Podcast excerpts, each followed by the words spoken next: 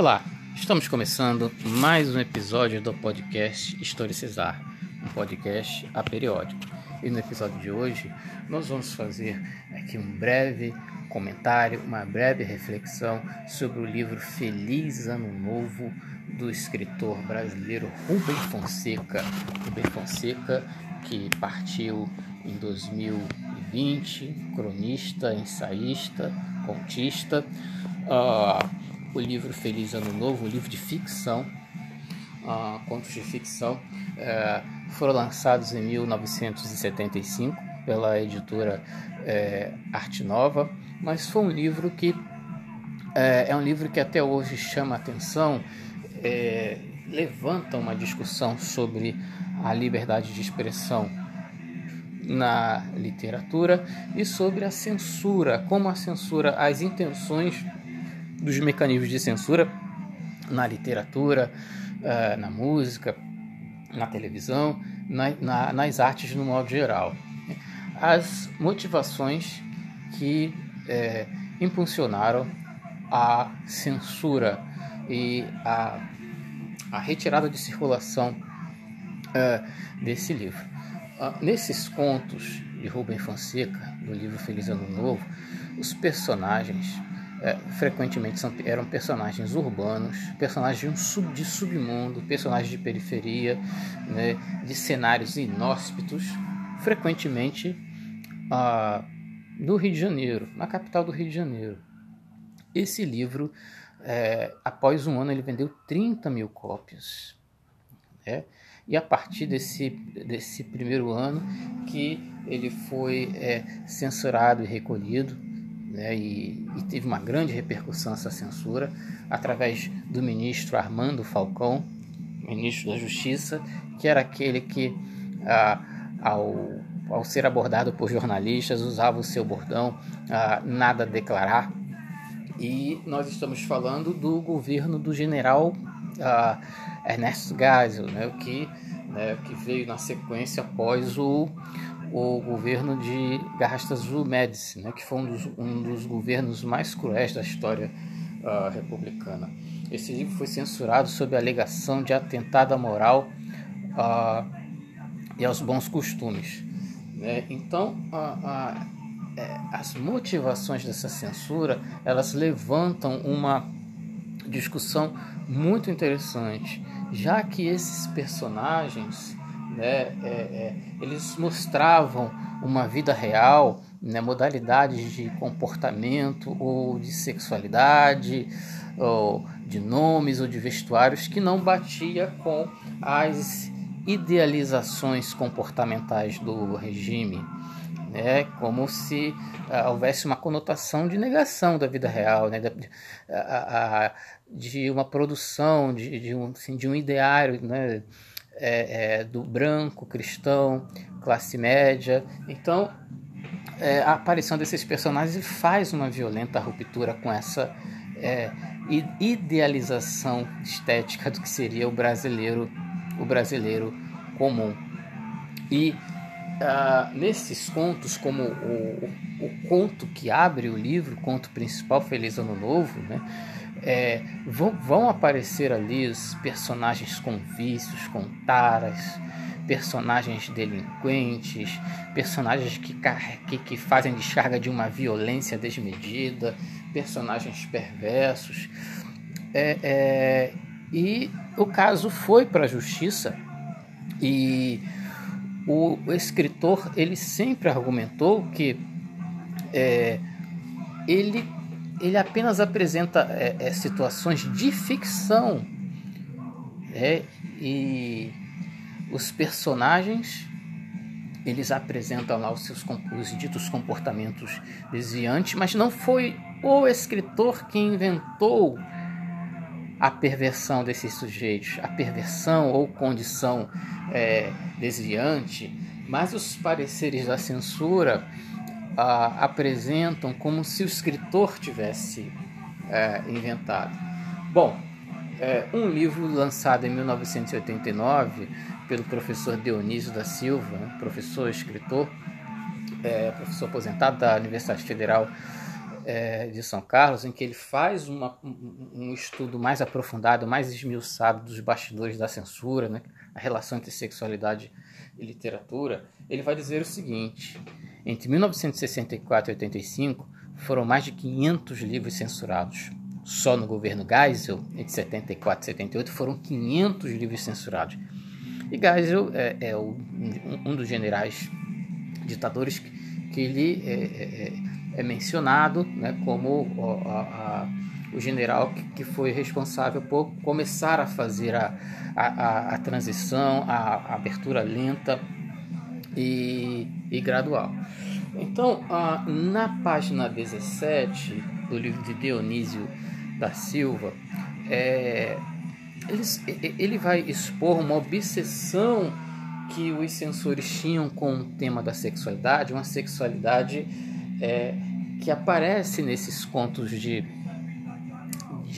Rubem Fonseca, especificamente o conto, né, Feliz Ano Novo. Ele vai dizer o seguinte: um exame dos títulos proibidos no Brasil de Geisel dá a medida da obsessão censória com os temas vinculados à sexualidade, mas às vezes apenas os nomes dos perseguidos indicam, ainda que rapidamente e ao mais ligeiro olhar, os sintomas da perseguição. Basta ver a contumácia das exclusões do nome de Adelaide Carraro e Cassandra Reeves.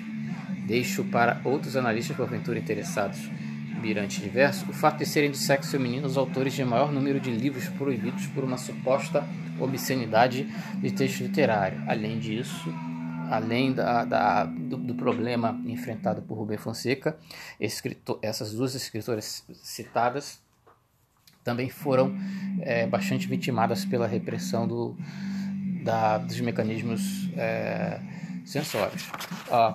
Prossegue a Dionísio da Silva expressando o seguinte sobre o livro de Rubem Fonseca: este livro parte do pressuposto que a sexualidade, dado o tratamento que recebe na obra proibida, caracteriza-se como um tema inconveniente, sobretudo por mesclar em sexualidades tidas por ilegítimas, recobertas de erotismos patológicos e permeadas por uma violência descomunal, raramente vista em nossa prosa de ficção. No entanto, a censura, ao ser surpreendida com reações que não previra e para os quais não se preparava, lançou mão dos arsenais jurídicos do Estado, visando desqualificar a obra proibida em dois níveis: desmerecendo seu valor literário específico, que desconhecia, e taxando-a de pornográfica apenas, pretendendo assim rebaixá-la para uma forma de literatura desqualificada, tolerada às vezes pelo Estado, segundo critérios próprios e exclusivos do poder executivo. E aí o escritor Dionísio Silva ele vai aprofundar, trazer como uma ideia central sobre a censura do livro de Rubem Fonseca a questão da verossimilhança, certo? Pelo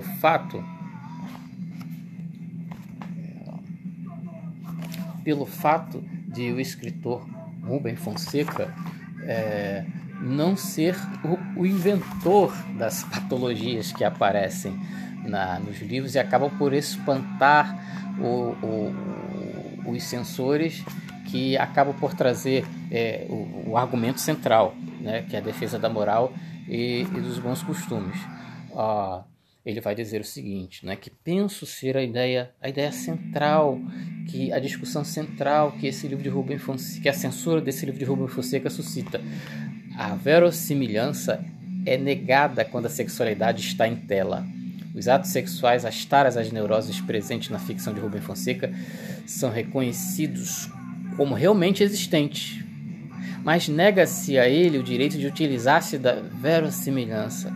Quando a questão é deslocada para a condenação adicional, a impunidade do transgressor, exige-se verossemelhança inexistente, já que não há regularidade dos castigos, que eles sejam inventados pelo escritor e aplicados na ficção, quando faltaram na prática social.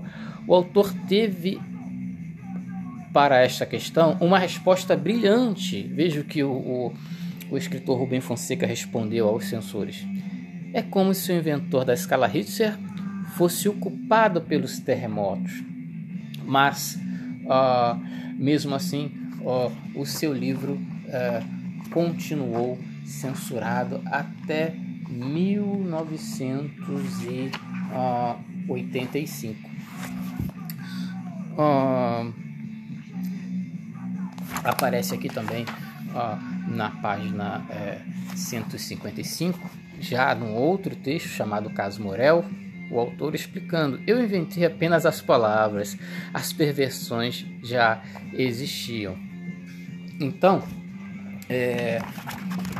concluo afirmando que estudar sobre a censura nos anos 70, a censura à literatura, né, essa obra de Rubem Fonseca, né, toda a polêmica, toda o consequente processo judicial suscitou uma discussão muito interessante, sobretudo quando os personagens, mesmo na ficção, eles trazem à tona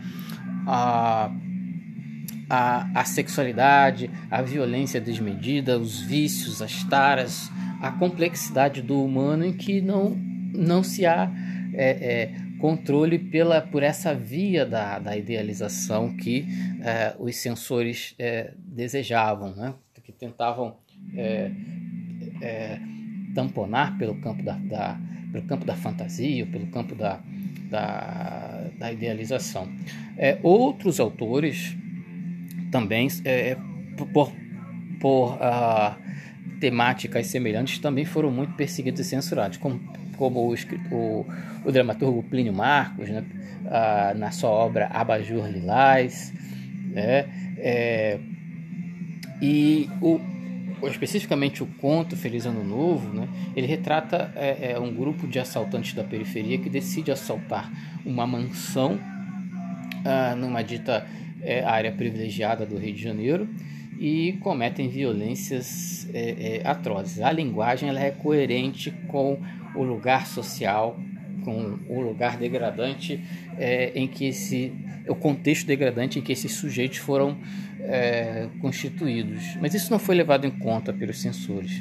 Então, está feita aí a indicação de um livro para compreender a relação entre censura e literatura nos anos 70, Feliz Ano Novo, do escritor Rubem Fonseca. Ao fundo, a banda punk Cólera, disco Tente Mudar Amanhã, 1984. Não há como não enxergarmos o punk hoje como uma das importantes trincheiras de resistência ao fascismo, à proliferação de práticas e discursividades fascistas tão comuns nos dias atuais. A todos que nos ouvem, um abraço, até o próximo episódio.